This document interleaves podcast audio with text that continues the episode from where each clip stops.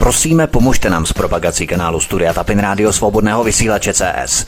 Pokud se vám tento nebo jiné pořady na tomto kanále líbí, klikněte na vaší obrazovce na tlačítko s nápisem Sdílet a vyberte sociální síť, na kterou pořad sdílíte. Jde o pouhých pár desítek sekund vašeho času. Děkujeme. Příjemný, krásný, dobrý večer, dámy a pánové, milí posluchači od mikrofonu svobodného vysílače anebo na kanále Odyssey vás zdraví vítek. Vítejte při poslechu druhé části, druhé epizody dvoudílné série Taliban a Al-Qaida. Respektive ono je to obráceně Al-Qaida a Taliban. Co jsme slyšeli v minulém díle? Po předmluvě jsem se zaměřil na výčet konkrétních jmen tzv. amerických Arabů, kteří hráli klíčovou roli v útocích na Světové obchodní centrum v letech 1993 a 2001. Vyprofilovali jsme si, kdo jsou spojenci a kdo tradiční protivníci amerických zájmů na Blízkém a Středním východě. Začal jsem Ali Mohamedem, který byl vedený na světovém seznamu teroristů, ale přesto byl po zadržení kanadskou královskou jízdní policií ve Vancouveru propuštěný na pokyn americké FBI.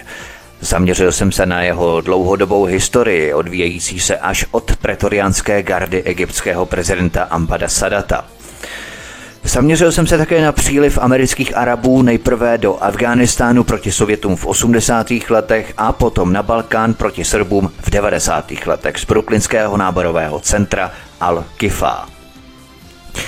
Ali Mohamed mezi tím spáchal atentát na židovského extremistu v New Yorku Meira Keheneho, ale FBI ho přesto i nadále kryla, a to i dokonce po prvním bombovém útoku v podzemních garážích Světového obchodního centra v roce 1993, ve kterém byl Ali Mohamed silně namočený. Podíval jsem se na islámskou světovou síť Mahtáb al-Khidamat, ze které se později vytvořila Al-Qaida. Tu vedle Američanů podporovali i egyptiané a Saudové. Vypravil jsem se také do Tádžikistánu a Uzbekistánu, ve kterých jsem zmapoval situaci drogových kartelů a tocích heroinu do Evropy a Ameriky. Pokud jste minulý díl neslyšeli, opravdu informace z předchozího dílu doporučuju, abyste si utvořili nějaký takový obrázek předmostí, které směruje k dílu tomuto. A tam se právě teď vypravíme, pojďme na první kapitolu. Náborové centrum Alkifa vysílá džihadisty do světa. Ve zprávě o 11. září ani téměř nikde jinde se také nikdo nezabýval tvrzením Stevena Emersona, že v roce 1987 se náborové centrum Al-Kifa mešity Al-Farouk v Brooklynu stala centrem pro padělání desítek tisíc dolarů. Stejně tak se vláda nezabývala tvrzením Jusifa Budamského, který se odvolával na informátora FBI Emada Sálema, že jeden z vůdců buňky Al-Kifa, Sidik Ibrahim Sidik Ali, nabídl k prodeji milion dolarů padělaných peněz za 150 tisíc dolarů, což je výrazně pod tržní hodnotou. Množství padělaných 100-dolarových bankovek bylo později nalezeno v bytě šejka Omara Abdullah Rahmána – J.M. Berger jde ještě dál, když ze soudních výpovědí uvádí, cituji, v roce 2001 se ve Spojených státech objevily dva padělky. Mustafa Shalabi, šéf centra Al-Kifa až do své vraždy v roce 1991, využíval k podpoře svých operací řadu výdělečných zločineckých podniků, včetně obchodu se zbraněmi, nájemného žhářství a padělatelské sítě zřízené ve sklepě kanceláře Čihádu. Konec citace. Zpráva o 11. září však o těchto závažných obviněních, která američtí prokurátoři v té době nevznesli, mlčí. Proč tato oficiální zdrženlivost? Odpověď může spočívat ve skutečnosti, že v roce 1996 Usáma bin Laden podporoval islámisty v Libanonu, v Bosně, Kašmíru, v Tádžikistánu a v Čečensku a v souladu s Bin Ládinem podporovalo centrum Al-Kifa po roce 1992 džihad také v Afghánistánu, v Bosně a na Filipínách, v Egyptě, v Alžírsku, Kašmíru, Palestině i jinde. Usáma bin Laden a brooklynské náborové centrum Al-Kifa však nejednali na vlastní pěst, ale podporovali projekty zejména v Tádžikistánu mezi lety 1993 až 95 a poté v Čečensku po roce 1995, kde se jejich hlavní spojenci, Ibn Khattab, Tamir Sálech a Abdullah al-Suwail těšili vysoké podpoře v Saudské Arábii. Ibn al-Khattab se těšil určité logistické a finanční podpoře ze strany Saudské Arábie. Saučtí šejkové prohlásili čečenský odboj za legitimní džihad a soukromí saučtí dárci posílali Chatábovi a jeho čečenským kolegům peníze. Ještě v roce 1996 byli mučáhidové zranění v Čečensku posílaní na léčení do Saudské Arábie, což byla praxe placená charitativními organizacemi a tolerovaná státem. Ali Sufan dodává, že tento džihad podporovala také Amerika. Do roku 1996 Spojené státy stály na straně muslimů v Afghánistánu, v Bosně a Čečensku. Tím, že Amerika chránila náborové centrum Al-Kifa a jeho spolupracovníky včetně Aliho Mohameda a nestíhala je za jejich zločiny včetně vražd, americká vláda v podstatě udržovala otevřený kanál, kterým těm, kdo si v Americe přáli vést džihad, pomáhala vést džihad v jiných zemích. Po zatčení šejka Omara Abdullah Rahmána v roce 1993 se náborové centrum Al-Kifa uzavřelo. Uslyšíme ovšem, že zpřízněná instituce Sphinx Trading byla nadále chráněna, a to i poté, co FBI věděla, že pomáhala jednomu z údajných únosců z 11. září připravit se na 11. září. Měla celá tato ochrana za cíl udržet právě takový kanál otevřený? Určitě to byl záměrný důsledek ochrany a podpory sítě Mahtab al-Khidamat v Saudské Arábii. Pojďme se podívat na další kapitolu Saudská podpora hnutí Mahtáb a později Al-Kaidy. Saudové, stejně jako egyptiané, měli domácí důvody, proč si přáli vyvést co nejvíce členů muslimského bratrstva na možnou smrt v Afghánistánu, v Bosně nebo kdekoliv jinde. Až do roku 1979 poskytovala Saudská Arábie domov členům bratrstva, kteří prchali před pronásledováním v zemích, jako je Sýrie a Egypt, kde se někteří z nich pokusili zavraždit politického nepřítele Saudů, egyptského prezidenta Gamála Abdela Nasira. V roce 1979 však radikální vahábisté, odsuzující vládnoucí saudskou rodinu jako skorumpované nevěřící, obsadili velkou mešitu v Mekce a několik týdnů jí bránili. Hluboce otřesená saudská rodina využila svých nadací stejně jako Světové muslimské ligy k dotování emigrace politických islámistů, především do nového džihádu v Afghánistánu, který byl zahájený o měsíc později proti Sovětskému svazu. V Afghánistánu bratři Rahman i Ayman Závahriovi spolupracovali s organizacemi Mahtab al-Khidamat, kterou v roce 1984 vytvořili další dva členové muslimského bratrstva, palestinec Abdullah Azam a Saud Usama bin Laden. Jediné, co zpráva Komise pro 11. září uvádí o financování této sítě Mahtab al-Khidamat je, že Bin Laden a jeho druhové měli vlastní zdroje podpory a výcviku a od Spojených států dostávali jen malou nebo žádnou pomoc. Pákistánský autor Ahmed Rashid však jasně uvádí podporu pocházející od saudské královské rodiny, včetně prince Turkýho Al-Faisála, šéfa saudské rozvědky a také od královských výtvorů, jako je Světová muslimská liga. Cituji. Usáma bin Laden, ačkoliv nebyl královského původu, měl ke královské rodině dostatečně blízko a byl jistě dostatečně bohatý, aby mohl vést saudský kontingent. Usáma bin Laden, princ Turky Al-Faisal, šéf saudské rozvědky a generál Hamid Gul, šéf pákistánské rozvědky, se měli stát pevnými přáteli a spojenci ve společné věci. Centrem pro arabsko-afgánskou skupinu byly kanceláře Světové muslimské ligy a muslimského bratrstva v Péšáváru, které vedl Abdullah Azam. Saudské finanční prostředky proudily k Azámovi a do sítě Mahtab al-Khidamat, kterou vytvořil v roce 1984, aby obsluhovala nové rekruty a přijímala dary od islámských charitativních organizací. Prostřednictvím této sítě Mahtab al-Khidamat proudily dary od saudské spravodajské služby, saudského červeného půlměsíce, Světové muslimské ligy a soukromé dary od saudských princů a mešit.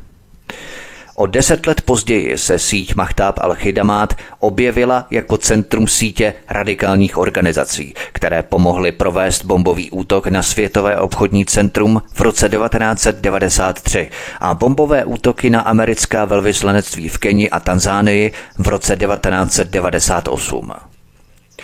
Bývalý americký velvyslanec Peter Thompson popsal, jak se uskutečnil přerod sítě Mahtab al-Khidamát v Al-Qaidu s podporou úřadů královsky zasvěcených organizací, jako je Světová muslimská liga a Světové schromáždění muslimské mládeže. Cituji. Bin Ladenův švagr Mohamed Jamal Khalifa vedl v polovině 80. let 20. století kancelář Světové muslimské ligy v Pešaváru. V roce 1988 se přestěhoval do Manily na Filipínách a otevřel pobočku Světového schromáždění muslimské mládeže. Z této charitativní organizace udělal zástěrku pro Bin Ládinovi teroristické operace na Filipínách a v Ázii. Agenti al qaidy včetně Khálida Šejka Mohameda, strůjce útoku z 11. září a jeho synovce Ramziho Yusufa, mistra v bombových útocích na Světové obchodní centrum v roce 1993, cestovali do Manily na počátku 90. let, aby Chálífovi pomohli posílit sítě al qaidy v jihovýchodní Asii a naplánovat teroristické útoky v regionu. Konec citace.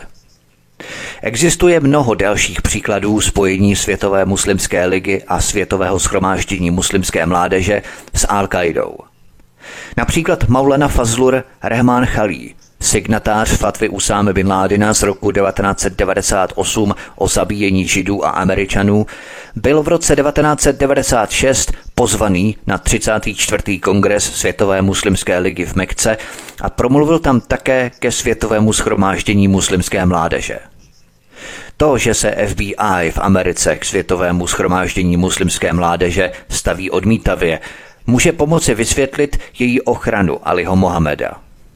Podle bývalého federálního prokurátora Johna Loftase a dalších platil v 80. letech blok proti protiteroristickým akcím, které by mohly Saudy uvést do rozpaku.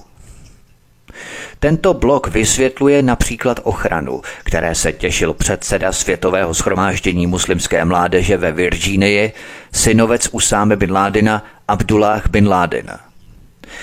FBI zahájila vyšetřování Abdulláha bin Ládina v únoru 1996 a označila Světové schromáždění muslimské mládeže za podezřelou teroristickou organizaci, ale vyšetřování bylo o šest měsíců později ukončené.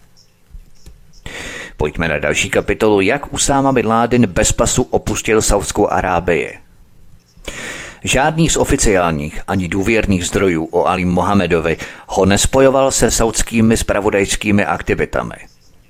Existuje ovšem přinejmenším jedna taková souvislost a to jeho cesta, jak je popsaná v Kolimenově místo přísežném prohlášení FBI, kdy odcestoval do Afghánistánu, aby doprovodil Usámu bin Ládina z Afghánistánu do Súdánu. Místo přísežné prohlášení FBI to bez vysvětlení prezentuje jako čin na podporu vražedného spiknutí Al-Kaidy. Usámův přesun do Súdánu byl však synchronizovaný se souběžnými investicemi bratrů Bin Ládinových v Súdánu, včetně projektů výstavby letiště, který byl z velké části dotovaný saudskou královskou rodinou. Okolnosti Bin Ládinova přesunu v letech 1991 až 92 ze Saudské Arábie přes Pákistán a možná i Afghánistán do Súdánu jsou značně nejasné. V těchto rozporuplných líčeních však není spochybňovaný ani jeden fakt. Bin Ládinovu cestu původně zorganizoval někdo ze saudské královské rodiny. Steve Cole v knize Ghost Wars uvádí, že touto osobou byl šéf saudské rozvědky princ Turký Al-Faisal, který z ní vinil nátlak ze strany Ameriky, cituji. Americký velvyslanec Peter Thompson a další emisaři z Washingtonu diskutovali v létě 1991 s šéfem saudské rozvědky princem Turkým Al-Faisálem o rostoucí islamistické hrozbě. Na některých schůzkách mezi Turkým a CIA padlo výslovně jméno Usáme Bin Ládina. CIA i nadále zachycovala zprávy o tom, že financuje radikály, jako je Gulbuddin Hekmatyar v Afghánistánu. Jeho rodina se ho zřekla, ujišťoval princ Turký Al-Faisal Američany o Bin Ládinovi.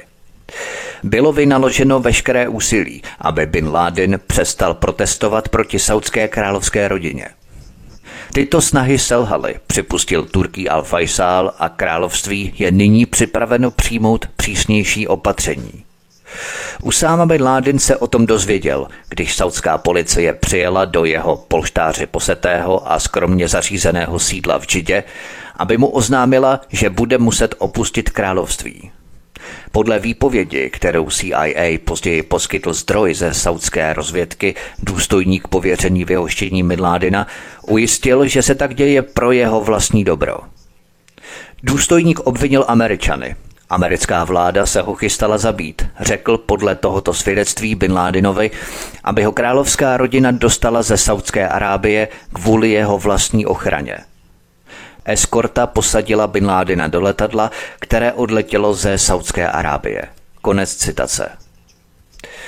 Koulova kniha Ghost Wars, Války duchů, vyšla v únoru 2004.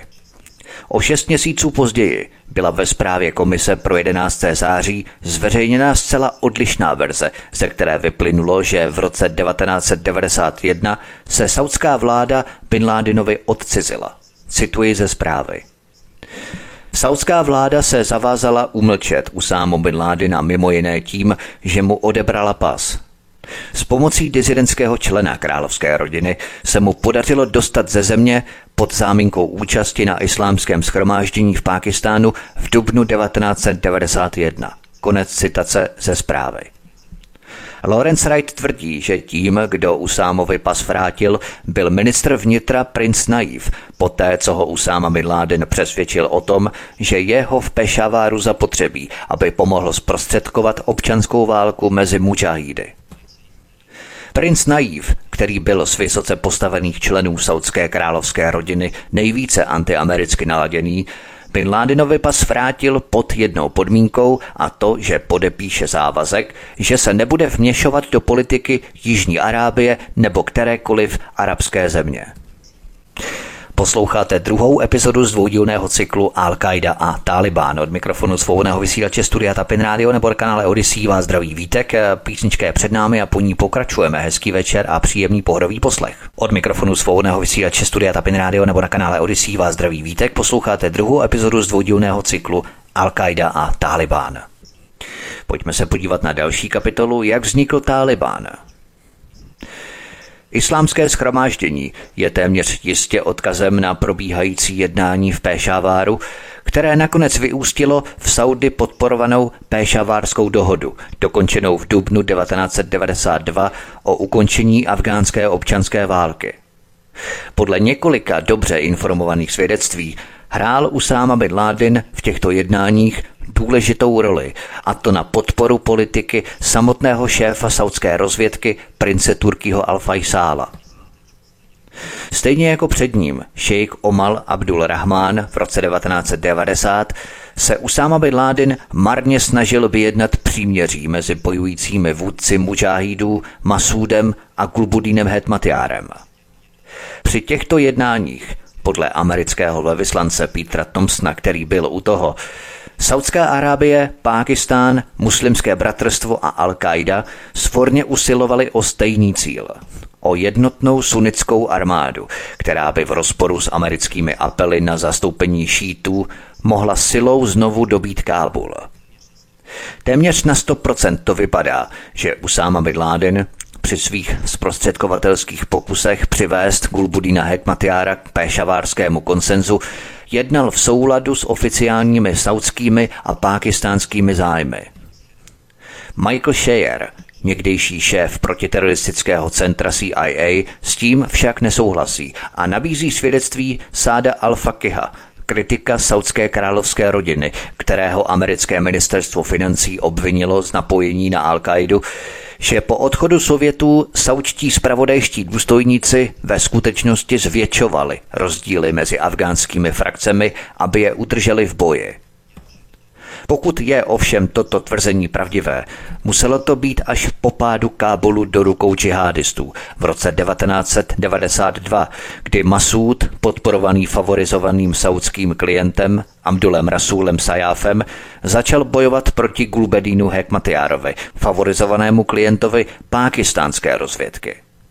Do té doby bylo cílem afgánské politiky amerického ministerstva zahraničí podporovat široce založenou opozici proti zbytkové komunistické vládě v Kábulu a zároveň stranit extrémistům, včetně Gulbudína Hekmatyára i Abdullah Rasufa Sajáda.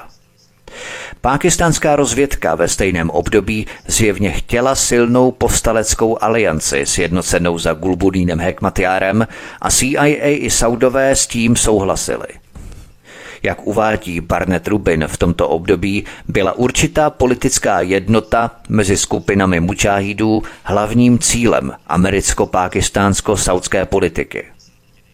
Na základě výše uvedených skutečností můžeme snadno dojít k závěru, že Bin Ladenovo zprostředkovatelské úsilí v Pešaváru v roce 1991 bylo v souladu s preferencemi šéfa saudské rozvědky prince Turkýho Al-Faisála Stejně jako úsilí Aliho Mohameda při organizaci následného Bin Ládinova přesunu z Afghánistánu a Pákistánu do Súdánu.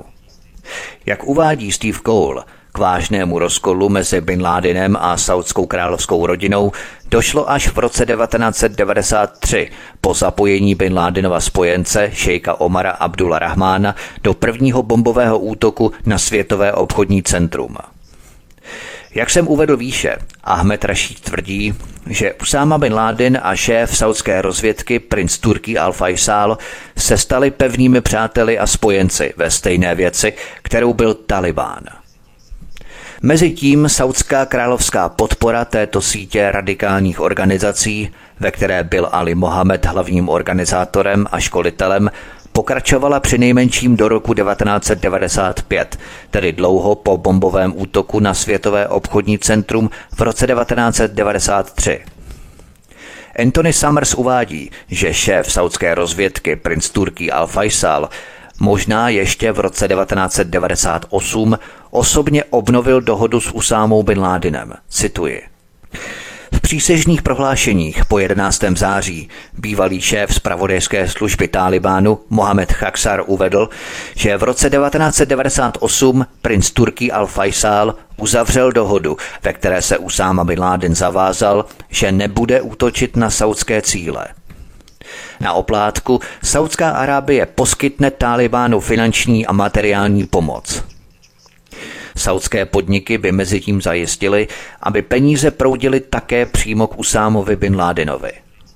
Princ Turký Al-Faisal po 11. září popřel, že by s Bin Ládinem byla uzavřená jakákoliv taková dohoda. Podle jedné berze se však sám s Bin Ládinem, svým starým chráněncem z dob protisovětského džihádu, setkal během výměny názorů, která vedla k dohodě. A tímto způsobem byl stvořený Talibán. Dohoda mezi všemi skupinami muslimů v regionu. Podporovaná Usámou bin Ládinem a samozřejmě americkými saudskými ropnými spojenci. Tyto obrysy spolupráce Američanů s Talibánem můžeme spatřovat v rámci vyklizení bez boje v srpnu 2021 a tím dobrovolné předání moci Talibánu ze strany Ameriky v Afghánistánu. Následné setkání šéfa CIA se šéfem Talibánu v sousedním Ománu a další indicie. Pojďme se podívat na další kapitolu dvojkolejná americká politika v Afghánistánu.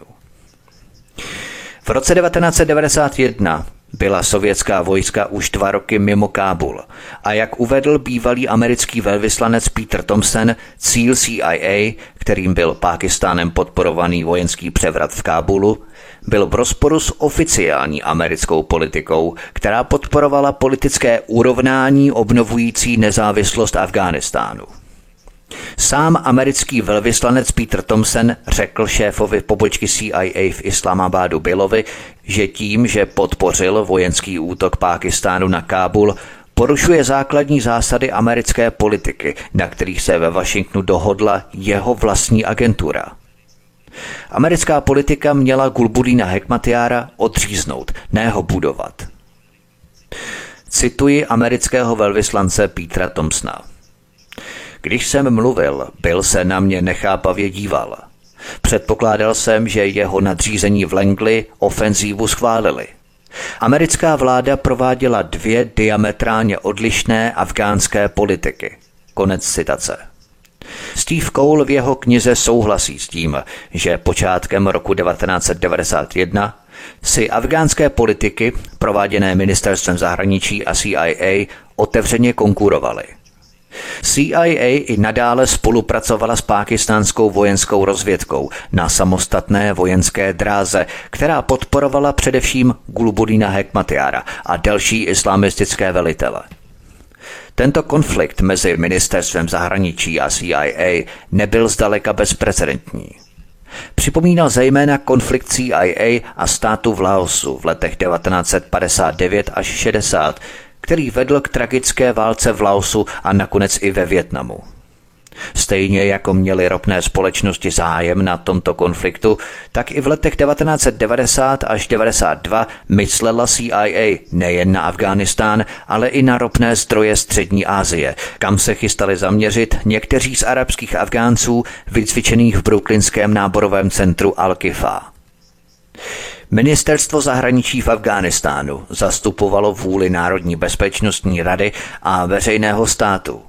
Na druhé straně CIA sledovala cíle ropných společností a jejich finančních podporovatelů, neboli toho, co běžně definujeme jako Deep State při přípravě na vpád do bývalých sovětských republik Střední Asie.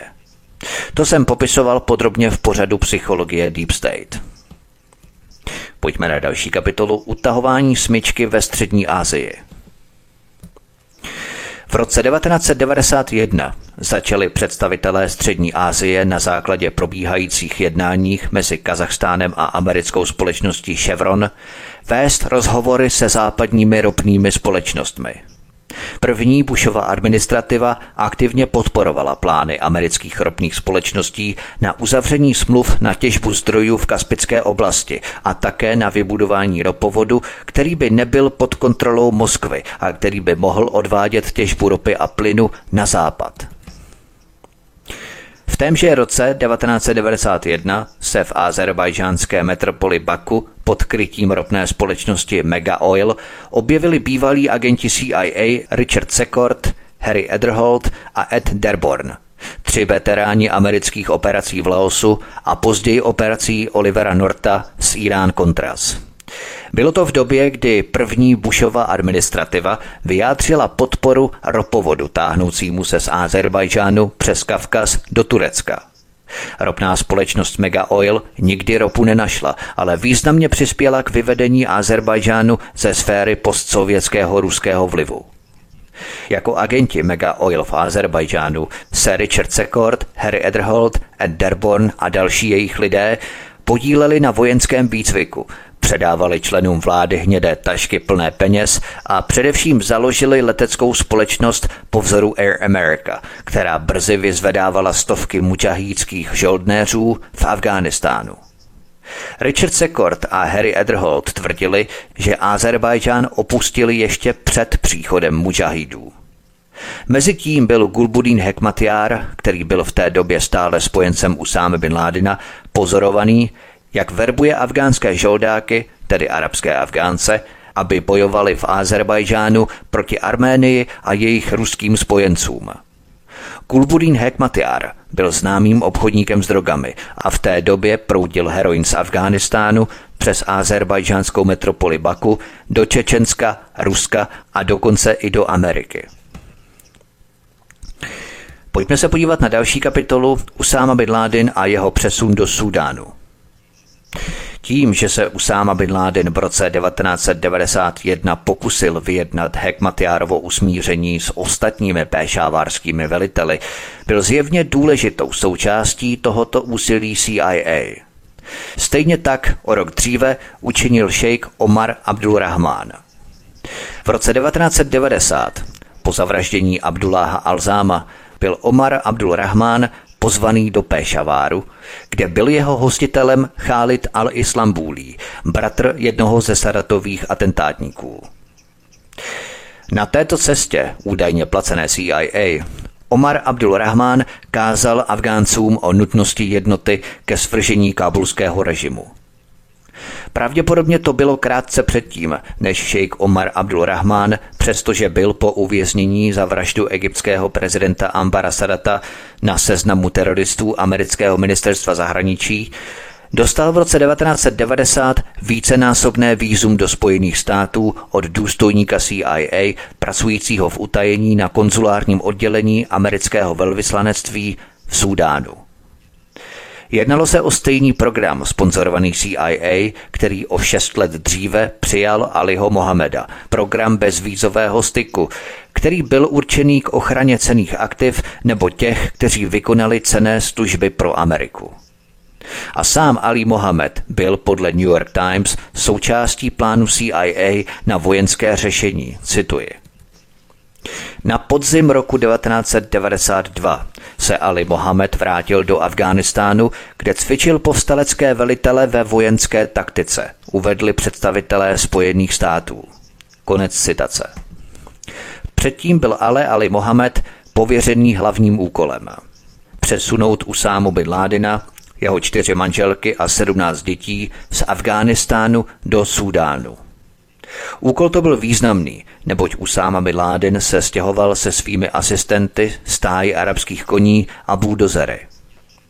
Spojení šéfa saudské rozvědky prince Turkýho Al-Faisála a Usáma Bin Ládina, které upevnil Turkýho náčelník štábu a Bin Ladenův učitel Ahmed Badíb, mohlo být obnovené až v roce 1998.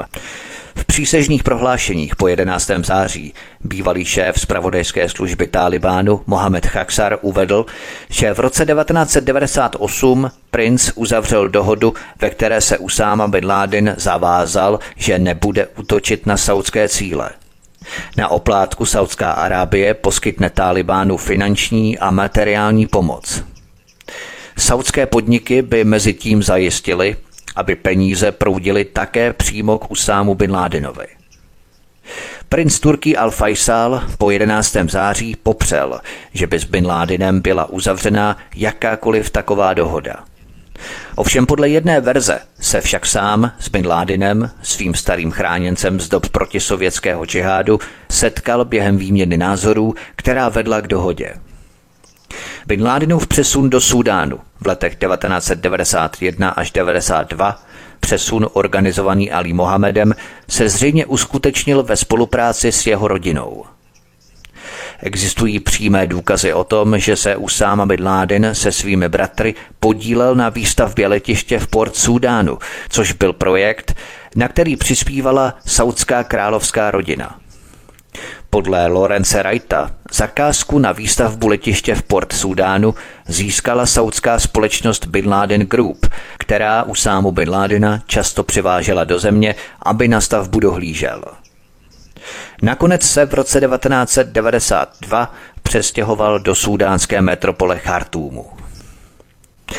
Posloucháte druhou epizodu z dvoudílného cyklu Al-Qaida a Taliban. Od mikrofonu svobodného vysílače Studia Tapin Radio nebo kanále Odyssey vás zdraví vítek. Písnička je před námi a po ní pokračujeme. Hezký večer a příjemný pohodový poslech. Od mikrofonu svobodného vysílače Studia Tapin Radio nebo na kanále Odyssey vás zdraví vítek. Posloucháte druhou epizodu z dvoudílného cyklu Al-Qaida a Taliban.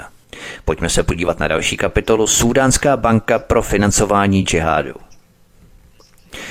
Nespochybnitelné, ale do značné míry přehlížené jsou důkazy o tom, jak Usáma bin Laden financoval svůj přesun, a to investicí 50 milionů dolarů do sudánské islámské banky Al-Shabal, banky, která měla také podporu jak bin Ladenovy rodiny, tak saudské královské rodiny. Jak uvedl list Chicago Tribune v listopadu 2001, cituji, podle zprávy ministerstva zahraničí o Bin Ládenových financích z roku 1996 Bin Laden spolu založil banku Al-Shabal se skupinou bohatých sudanců a kapitalizoval ji 50 miliony dolarů ze svého zděděného jmění. Konec citace. Podle veřejných záznamů patří mezi investory islámské banky Al-Shamal konglomerát finančních služeb se sídlem v Ženevě. V jeho čele stojí princ Mohamed al-Faisal al-Saud, bratr prince Turkýho al-Faisála, tedy syn zesnulého krále al-Faisála al-Sauda a bratranec, tedy synovec pozdějšího saudského monarchy krále Fahda. Súdánská banka Al-Shamal, která byla otevřená v roce 1990, přiznává, že Usáma Bin Laden tu měl tři účty v letech 1992 až 1997, kdy využíval Súdán jako svou operační základnu před útěkem do Afghánistánu. Banka ovšem v písemném prohlášení trvala na tom, že Usáma bin Laden nikdy nebyl zakladatelem ani akcionářem Al-Shamal Islamic Bank.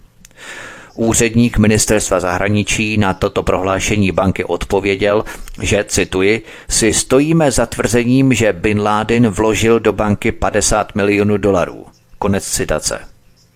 Sudánská banka Al-Shamal nicméně přiznala, že mezi jejími pěti hlavními zakladateli a hlavními akcionáři je jiná chartumská banka Faisal Islamic Bank of Sudan – podle veřejných záznamů vlastnil 19% této Faisal Islamic Bank of Sudan investiční fond Dar al-Mal al-Islamic Trust, v jehož čele stál saudský princ Mohamed al-Faisal al-Saud. Tento investiční fond Dar al-Mal al-Islamic Trust se sídlem na Bahamách a s operačním centrem v Ženevě byla jednou z řady bank, většinou ovládaných muslimským bratrstvem, které byly založené s pomocí a vedením západu. V případě tohoto investičního fondu šlo o pomoc Price Waterhouse a nakonec Harvardské univerzity. Dar al-Mal al-Islamic Trust byla jednou ze dvou hlavních bank, které, podle James Intelligence Review, financovaly síť Mahtab al-Khidamat a také Mezinárodní islámskou organizaci pro pomoc, ke které se ještě vrátím za chvilku. Dar al-Mal al-Islamic Trust, jehož slogan zní Allah je nositelem úspěchu a jehož hodnota činila 3,5 miliardy dolarů, byl založený před více jak 20 lety s cílem podpořit rozšíření islámského bankovnictví v muslimském světě. V jeho 12-člené správní radě zasedal i Haidar Mohamed bin Laden, nevlastní bratr Usáme bin Ládena. Ačkoliv je Al-Shamal Islamic Bank malá, umožňovala Usámu bin Ládinovi rychlé přesuny peněz z jedné země do druhé díky korespondenčním vztahům s některými z největších světových bank, ze kterých některé byly po 11. září pozastavené. Banka Al-Shamal byla během pozdějšího soudního procesu se čtyřmi operativci Al-Kaidy odsouzenými v roce 1998 za bombové útoky na dvě americká velvyslanectví v Keni a Tanzánii označená za jeden z hlavních Bin Ládinových finančních subjektů. Dalo by se očekávat, že tento raný a odhalující pohled na Bin Ládinové finance bude zpracovaný v řadě privilegovaných knih o Bin Ládinovi a Al-Kaidě, které vyšly v letech po roce 2001. Ve skutečnosti jsem ale našel pouze jednu krátkou a poměrně nepodstatnou zmínku, a to v knize Steva Cola The Bin Ladens, cituji.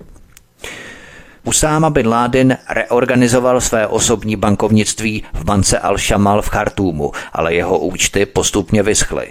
Konec citace. Tady vidíme, jak je velmi důležité schánět a skládat informace z mnohých strojů a nespoléhat se pouze na jednoho autora, byť je maximálně zasvěcený a obeznámený, jako je třeba Steve Cole. I tak je nutné vydávat se po dalších stopách, kutat a dolovat informace kdekoliv je to jen možné. Ve zprávě komise pro 11. září samozřejmě není o pance Al-Shamal žádná zmínka. Pojďme na další kapitolu Americká ochrana Usámova švagra Mohameda Jamala Khalify. Zdá se být zřejmé, že oficiální blokáda protiteroristických akcí, které by mohly Saudy uvést do rozpaků, platila v Americe v 80. letech minulého století ještě v roce 1995. Vidíme to třeba i na mimořádné federální ochraně Mohameda Jamala Khalify, nejlepšího přítele a švagra Usáme bin Ládina.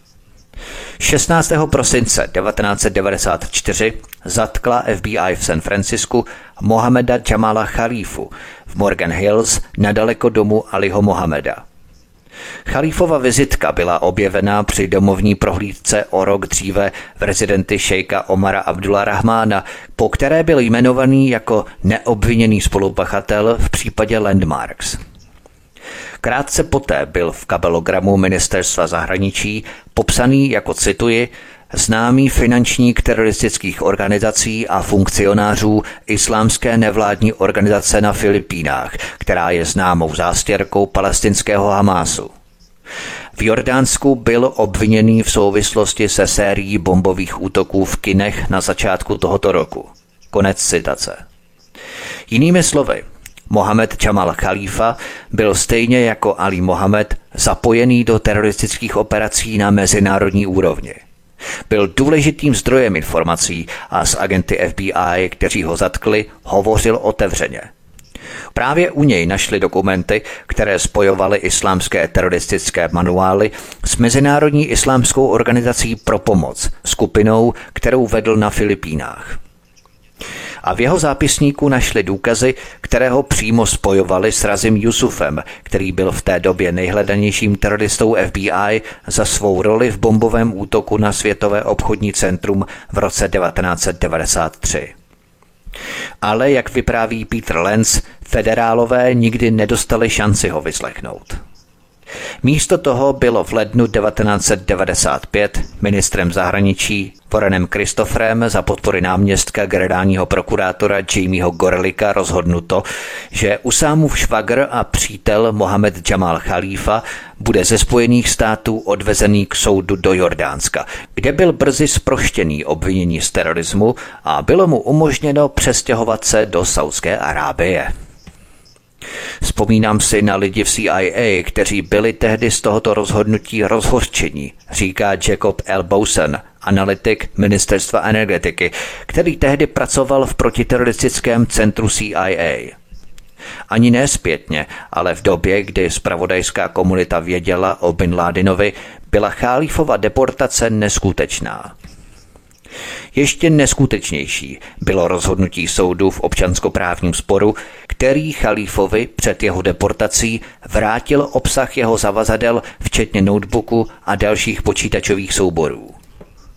Domnívám se, že Peter Lenz po veškeré své pečlivé vědecké práci nedokázal identifikovat, koho toto úhybné opatření skutečně chránilo – Píše, že Usámův švagr a přítel Mohamed Jamal Khalifa byl v letech 1983 až 1991 Al-Qaidou pověřený vedením filipínské pobočky Mezinárodní islámské organizace pro pomoc, jedné z jejich klíčových nevládních organizací.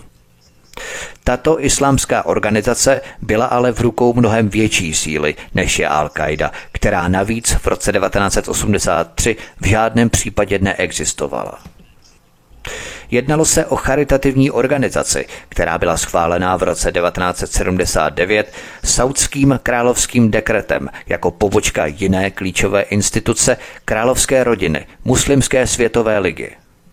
Podle bývalého důstojníka CIA Roberta Béra řídil Mezinárodní islámskou organizaci pro pomoc železnou rukou princ Salman ibn Abdulaziz al-Saud, bratr saudského krále Abduláha, který osobně schvaloval všechna důležitá jmenování a výdaje – Datum vzniku v roce 1979 odráží důležitý posun, který v tomto roce nastal v postoji saudské královské rodiny k politickému islámismu muslimského bratrstva, neboli ichvámu, jehož byl Mohamed Jamal Khalifa vysoce postaveným členem.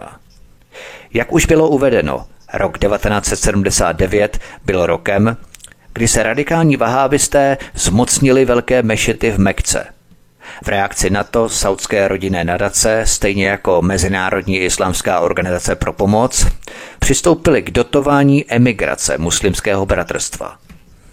Chalífovo postavení v této islámské organizaci tedy nebylo anomální. Kromě bombových útoků v Jordánsku byla Mezinárodní islámská organizace pro pomoc spojovaná také s podporou teroristů na Filipínách, v Indii, v Indonésii, v Kanadě, Albánii, Čečensku, Keni a dalších zemích, zejména v Bosně. Přímo Mohamed Jamal Khalifa byl osobně obviněný z financování filipínské teroristické skupiny Abu Sayyaf, která v roce 1993 unesla amerického překladatele Bible. Přesto americká vláda neoznačila Mohameda Jamala Khalifu za finančního podporovatele terorismu. Pojďme se podívat na další kapitolu. Americká ochrana Khalida Sheikha Mohameda z Al-Kaidy 11. září 2001. Saudské královské ochraně Mohameda Jamala Khalify se více než vyrovnala katarská královská ochrana Khalida Sheikha Mohameda, strýce Ramziho Yusufa, spolu s Piklence na Filipínách. Komise pro 11. září 2001 která Chálida Šejka Mohameda označila za hlavního strujce útoku z 11. září 2001, tuto jeho katarskou ochranu uznala jen okrajově. Khalid Sheikh Mohammed, Jusefův strýc, který se v té době nacházel v Kataru, byl Jusefovým spoluspiklencem v leteckém spiknutí v Manile a před bombovým útokem na obchodní centrum mu také poslal nějaké peníze. Americký prokurátor získal obžalobu proti Chálidu šejku Mohamedovi v lednu 1996, ale pravděpodobně ho před ní varoval úředník katarské vlády. Khalid Sheikh Mohamed se vyhnul dopadení a zůstal na svobodě, aby sehrál hlavní roli v útocích z 11. září. Z jiných zdrojů, zejména od Roberta Béra, který byl v té době důstojníkem CIA v Kataru, se dozvídáme, že o ním úředníkem byl šejk Abdellah bin Khalid bin Hamad Al-Thani, katarský ministr vnitra a bratr tehdejšího katarského emíra šejka Hamada bin Khalida Al-Thaniho. Podle ABC News cituji. Khalid Sheikh Mohammed pravděpodobně uprchl z Kataru s pasem poskytnutým vládou této země – Předpokládá se také, že mu byl v Kataru poskytnutý dům a také práce na ministerstvu veřejných vodních prací. Úředníci také uvedli, že sám Usáma bin Laden navštěvoval Abdeláha bin Khalida Altánýho v Kataru mezi lety 1996 až 2001. Konec citace. Peter Lenz, který se v knize Triple Cross nezmiňuje o útěku Chálida Šejka Mohameda z Kataru, se místo toho zaměřuje na způsob, jakým později v témže roce američtí federální prokurátoři vynechali jeho jméno z procesu s Ranzim Yusufem v souvislosti s bombovým útokem na Světové obchodní centrum v roce 1993. Cituji. Asistenti amerického prokurátora Mike Garcia a Dietrich Snell předložili strhující důkazní materiál a označili materiál získaný z Ramziho notebooku Toshiba za nejničivější důkaz ze všech. Přestože Jusufův notebook Toshiba obsahoval veškeré podrobnosti spiknutí, které bylo později uskutečněné 11. září, během soudního procesu nepadlo o tomto scénáři ani slovo. Nejpřekvapivější je, že během celého letního procesu bylo jméno čtvrtého spiklence z Boeingy Khalida Sheikha Mohameda zmíněno jménem pouze jednou, a to v souvislosti s dopisem nalezeným v Jusufově bytě. Konec citace. Peter Lenz opakovaně naznačuje, že američtí prokurátoři v New Yorku a zejména Dietrich Snell byli zodpovědní za bagatelizaci role Khalida Sheikha Mohameda a dalších nedostatků, protože se snažili skrýt plnou pravdu o selhání amerického ministerstva spravedlnosti.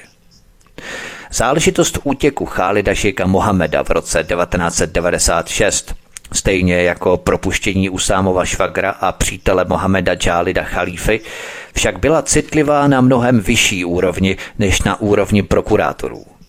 Byla to záležitost, která sahala až do černé díry, kterou představuje konečná závislost Spojených států na Saudské Arábii, Kataru a OPECu na ochranu petrodolaru. Jinými slovy, zamlčení jména Chálida šejka Mohameda nebylo vůbec překvapivé – naopak bylo zcela v souladu s jedním z nejcitlivějších a nejkontroverznějších rysů příběhu 11. září, stolik diskutovanou skutečností, že před CIA dva protiterorističtí důstojníci chránili dva z údajných únosců před odhalením a sledováním ze strany FBI. Pojďme se podívat na další kapitolu Americká ochrana únosců z 11. září 2001. Hypotéza amerického prokurátora Roberta Morgentaua, že CIA chránila saudské zločinecké prostředky, získala po 11. září další potvrzení. Dnes existují důkazy, ze kterých většinu komise pro 11. září systematicky zamlčovala, že před 11. zářím důstojníci CIA Richard Blee a Tom Wilshire chránili uvnitř jednotky CIA pro Bin Ládina spolu s agenty FBI Tinou Korsimovou a další před vyšetřováním a zatčením dva z případných únosců z 11. září, Chálida al-Mihdara a Navafa al-Haznýho. Podobně jako FBI v roce 1993 chránila před zatčením Aliho Mohameda. Existují také náznaky, že Al-Mihdar a Al-Hazný, stejně jako před nimi jejich vojenský instruktor Rodney Hampton, mohli nepřímo dostávat finanční prostředky ze saudského velvyslanectví ve Washingtonu. V letech 1998 až 2002 bylo až 73 tisíc amerických dolarů v pokladničních šecích převedeno princeznou Haifou, manželkou saudského velvyslance prince Bandára, dvěma kalifornským rodinám, o kterých je známé, že financovali únosce 11. září Al-Mihdara a Al-Haznýho. Princezna Haifa posílala pravidelné měsíční platby ve výši 2000 až 3500 dolarů Majítě Dvajkatové, manželce Usámy Basnáma, o němž se různí vyšetřovatelé domnívají, že je špionem saudské vlády. Mnoho šeků bylo také přepsáno na Manal Bajádrovou, manželku Omara al který je sám podezřelý z tajné práce pro saudské království. Manželé Basnámovi, al a oba únosci z 11. září 2001, kdy si dokonce sdíleli stejný bytový dům v San Diego. Byl to právě Omar al který vrahy přivítal, když poprvé přijeli do Ameriky a poskytl jim mimo jiné byt a průkazy sociálního zabezpečení. Dokonce jim al pomohl zapsat se do leteckých škol na Floridě. Zpráva společného kongresového vyšetřování 11. září i když v tomto bodě silně redigovaná, poskytuje potvrzující informace, včetně zprávy, že Usáma Basnám kdysi pořádal večírek pro šejka Omara Abdullah Rahmána, někdejšího vůdce bruklinského centra Al-Kifa. Jinými slovy, vyšetřování kongresu zjistilo náznaky, že stejná ochrana, jaká byla poskytnutá chráněným osobám při zločinech v roce 1993, byla znovu chráněná i při 11. září. Zpráva komise pro 11. září uznala, že v souvislosti s Almihdarem a Alhazným došlo k selhání zpravodajských služeb, ale považovala to za nehodu, ke které nemuselo dojít, kdyby bylo použito více zdrojů. Toto vysvětlení ovšem od té doby předseda komise pro 11. září Tom Keen odmítl. Otázku, zda mohlo být selhání v náležitém postupu vůči únoscům 11. září Al-Mihdarovi a Al-Haznýmu pouhou chybou, Tomkín odpověděl, že, cituji, nebyla to chyba, nebylo to nedbalé přehlédnutí, bylo to úmyslné, o tom není pochyb. Dospěli jsme k závěru, že v útrobách těchto organizací je tajnůstkářství. A to utajení do té míry, že se o ně s nikým nepodělíte. Konec citace. Posloucháte druhou epizodu z dvoudílného cyklu Al-Qaida a Taliban. Od mikrofonu svobodného vysílače Studia Tapin Radio nebo kanále Odyssey vás zdraví vítek. Písnička je před námi a po ní pokračujeme. Hezký večer a příjemný pohodový poslech. Od mikrofonu svobodného vysílače Studia Tapin Radio nebo na kanále Odyssey vás zdraví vítek. Posloucháte druhou epizodu z dvoudílného cyklu Al-Qaida a Taliban. V roce 2011 vyšla důležitá kniha Kevina Fentna Disconnecting the Dots, která přesvědčivě prokázala, že zatajování informací bylo účelové a trvalo po dobu 18 měsíců. Toto zasahování a manipulace se staly obzvláště zjevnými a kontroverzními ve dnech před 11. zářím. Vedli jednoho agenta FBI Steva Bogerta k tomu, že 29. srpna necelé dva týdny před 11. zářím přesně předpověděl, že jednoho dne někdo zemře. Kevin Fenton v jeho knize analyzuje seznam 35 různých případů, kdy byli dva údajní únosci takto chránění, a to od ledna 2001 do zhruba 5. září 2001, tedy necelý týden před únosy. V jeho analýze se incidenty dělí do dvou hlavních skupin. V dřívějších incidentech spatřuje záměr krýt už probíhající operaci CIA – Avšak poté, co v létě 2001 systém blikal červeně a CIA očekávala bezprostřední útok, nevidí Kevin Fenton jediné vysvětlení než to, že účelem zadržování informací se stalo umožnit pokračování útoků. Na podporu Fentonova závěru existují důkazy, které naznačují, že v polovině roku 2001 se protiteroristické centrum CIA, které bylo hlavním dodavatelem ochrany CIA, domnívalo, že útok Al-Kaidi byl bezprostřední a že Al-Mihdar byl pro tento útok důležitý. 15. srpna šéf protiteroristického oddělení CIA Coffer Black na tajné konferenci v Pentagonu řekl, cituji, Brzy budeme zasažení a mnoho Američanů zemře a mohlo by to být ve Spojených státech. Konec citace. O tři týdny dříve zástupce šéfa protiteroristického oddělení CIA Tom Wilshire napsal, že až bude provedena další velká operace, Khalad bin Atash bude na vrcholu nebo blízko něj. Khalid al-Mihdar by měl být velmi zajímavý. Přesto Tom Wilshire, stejně jako jeho nadřízený Richard Blee, místo aby urychlil předání svých poznatků o Almihdarovi FBI, udělal pravý opak. Nejen, že nikomu dalšímu, kdo se podílel na pátrání po Mihdarovi, neřekl, že Al-Mihdar bude pravděpodobně brzy účastníkem velkého útoku al na území Spojených států ale také podpořil pochybný postup, který znamenal, že FBI mohla na pátrání soustředit jen zlomek zdrojů, které měla k dispozici.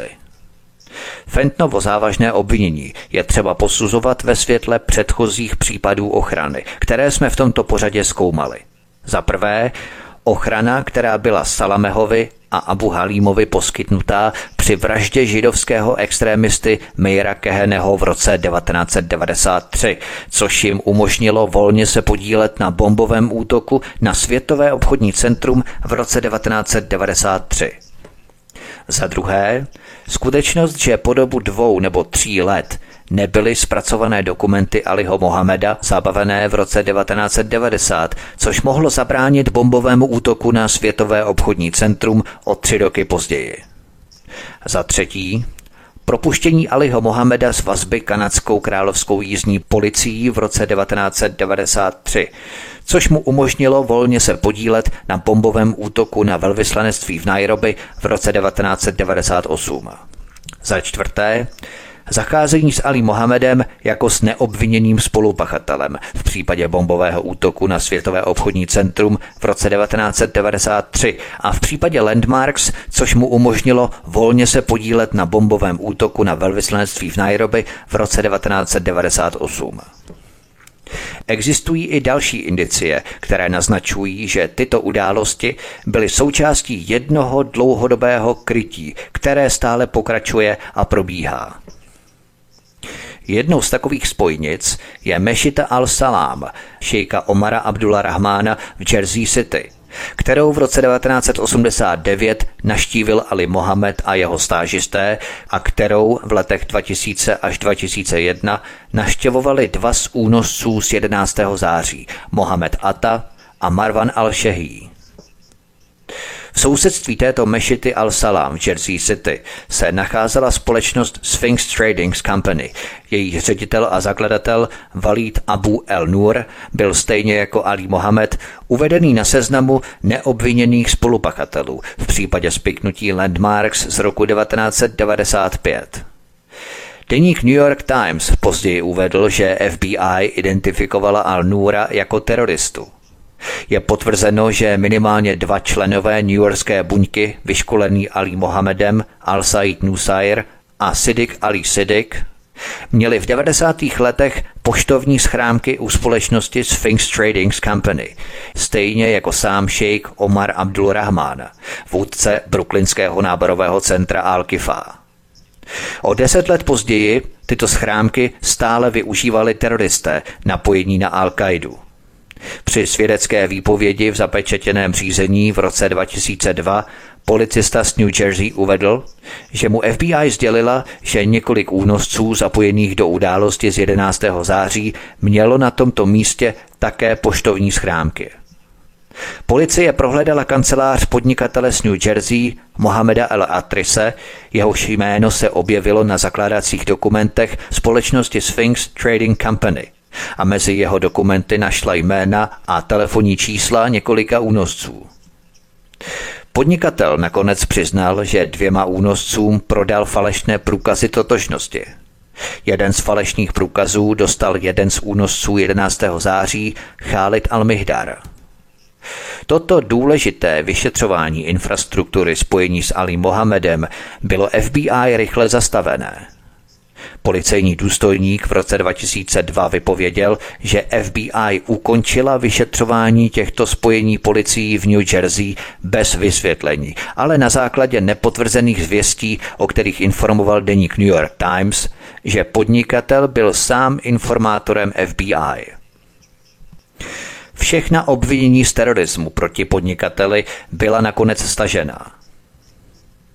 Podívejme se na další kapitolu Saudsko-americký ropný komplex a obrana petrodolaru.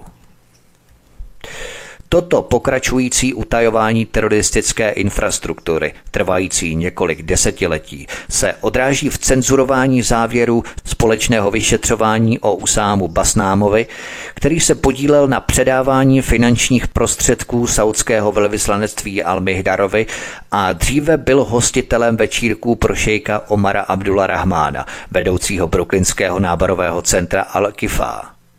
Jedním z faktorů umožňujících utajování jsou nadřazené a málo pochopené vztahy mezi Amerikou a Saudskou Arábií. K jejichž pochopení je třeba vzít v úvahu také kontext petrodolaru, OPECu a velkých ropných společností. Vývoz saudské ropy, kterou všichni odběratelé platí v amerických dolarech a která je v případě Ameriky do značné míry kompenzovaná vývozem amerických zbraní do Saudské Arábie, je hlavní oporou americké petrodolarové ekonomiky. Jak jsem vysvětloval v mém dvoudílném speciálu 11. září a v libijské trilogii, jeho současná síla je podporovaná požadavkem OPECu zajištěným tajnou dohodou mezi Amerikou a Saudskou Arábií v 70. letech, aby veškerý prodej ropy OPECu byl denominovaný v dolarech. 600 miliard dolarů ze saudských dolarových zisků bylo reinvestovaných v zahraničí, většina z nich v amerických společnostech, jako je třeba Citibank, kde jsou dva největší akcionáři členy saudské královské rodiny. Toto spojení amerických a saudských vládnoucích zájmů je stejně tak politické jako ekonomické. První zvýšení cen ropy v letech 1972 až 73 které dohodl americký prezident Richard Nixon se saudským králem a iránským šáhem, pomohlo zaplatit vyzbrojení Iránu a Saudské Arábie jako zástupců Ameriky v regionu postažení britských vojsk z regionu v roce 1971. Na druhé straně zvýšení ceny v letech 1979 až 80 jistě nebylo záměrem prezidenta Jimmyho Cartera, který se stal politickou obětí tohoto zvýšení. Bylo to však věrohodně přičítané práci velkých ropných společností, jako je BP, které možná jednali ve spolčení s republikány a mělo za následek, že pomohlo ke zvolení Ronalda Reagana, stejně jako Margaret Thatcherové v Anglii. Je tedy jasné, že mezi vládami Ameriky a Saudské Arábie, ropnými společnostmi a bankami, nemluvě o usnadňujících aliancích, jako je zbrojařská korporace Carlyle Group, Existuje spojení zájmů na vysoké úrovni, které má CIA tendenci zastupovat průběžně a nejen ad hoc v zájmu jednoho konkrétního cíle. Trvalá ochrana, kterou po léta poskytují zločinci jako Mohamed Salamech, Ali Mohamed, Khalid al-Mihdar a Havach al-Hazný by měla být považovaná za příznaky tohoto spojení zájmů na vysoké úrovni. Není třeba dodávat, že 99% běžných lidí na obou stranách, kteří v důsledku toho dnes trpí řadou opakovaných útoků. První bombový útok na Světové obchodní centrum, bombové útoky na americká velvyslanectví v roce 1998, války a tak dále. Možná i samotné 11. září na tomto uspořádání tratilo. Závěr rozptylme informační mlhu. Jsem přesvědčený o tom, že záhadu ochrany teroristů ze strany americké vlády lze z části vysledovat právě díky tomuto zastřešení nevyspytatelných vládních, finančních a korporátních vztahů mezi Spojenými státy a Saudskou Arábií. Ve středu tohoto zastřešení je černá díra, ve které se nevyspytatelně mísí zájmy vlád, petrodolarových bank a nadnárodních ropných společností. V těchto intencích musíme uvažovat při posuzování mnohovrstvých událostí, které definují vztahy mezi Amerikou a jejími spojenci v arabském světě. Jedině tak se můžeme dopátrat pravdy a odhalit zákulisní procesy, které probíhají za oponou. Američané stvořili, vycvičili, trénovali a podporují klíčové teroristy, kteří stáli v útocích na Světové obchodní centrum v letech 1993 a 2001, ale také jsou nasazovaní v horkých oblastech kdekoliv po světě. Hovořil jsem o tom obšírně v prvním díle dvoudílného speciálu 11. září a také v psychologii Deep State anebo v libýské trilogii. Doufám, že tento můj pořad přispěje k rozptýlení informační mlhy, kterou se globalisté kolem nás snaží vytvářet a rozprostřít. U mlhy dochází k takzvané atmosférické absorpci zvuku a zvuk se utlumuje v závislosti na kmitočtu. Třeba taky sněhová pokrývka mění pohltivost zemského povrchu. Snižuje účinnost zvukových vln, protože nezasněžená plocha má původně nižší pohltivost zvuku. A tam nás právě oni chtějí mít, pohlcené v hluchotě zvuku.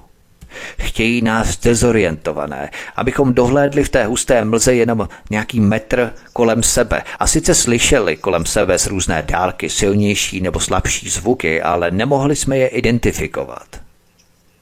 V té mlze jen matně tušíme nějaké vzdálené obrysy, kontury, ale nemáme šanci si vytvořit celkový obraz toho, co se nachází kolem nás a svými pořady se snažím přispět k rozptýlení této husté informační mlhy, aby se vzdálenější objekty kolem nás vynořily, měly ostřejší obrysy, kontury a mohli jsme se patřičně zorientovat. Doufám, že mé pořady právě k tomu svým dílem aspoň trochu přispívají. Jestli ano nebo ne, to mě můžete napsat v komentářích, milí posluchači. Já vám děkuji za poslech Budu samozřejmě rád za vaše komentáře, samozřejmě za sdílení tohoto pořadu a samozřejmě pokud se přihlásíte a zaregistrujete na kanál Odyssey a tady klikněte na tlačítko odebírat v rámci tohoto kanálu. A tak můžete samozřejmě i veselé sdílet, i když to jsou informace trochu neveselé nebo poměrně neveselé, můžete je přesto veselé sdílet a podělit se s dalšími lidmi i o tyto informace. Já budu velmi rád, když budete rozposílávat e-maily, tyto pořady nebo odkazy na ně a budete sdílet na sociální média. A když budete samozřejmě komentovat, hojně komentovat a dávat mi třeba nějaké různé zdroje, typy, a tak dále. Budu velmi rád. Takže to je všechno od mikrofonu svobodného vysílače Studia Tapin Radio vás zdraví vítek. Já vám děkuji za poslech, mějte se krásně a příště se s vámi opět těším na slyšenou. Prosíme, pomožte nám s propagací kanálu Studia Tapin Radio Svobodného vysílače CS. Pokud se vám tento nebo jiné pořady na tomto kanále líbí, klikněte na vaší obrazovce na tlačítko s nápisem Sdílet a vyberte sociální síť, na kterou pořád sdílíte. Jde o pouhých pár desítek sekund vašeho času. Děkujeme.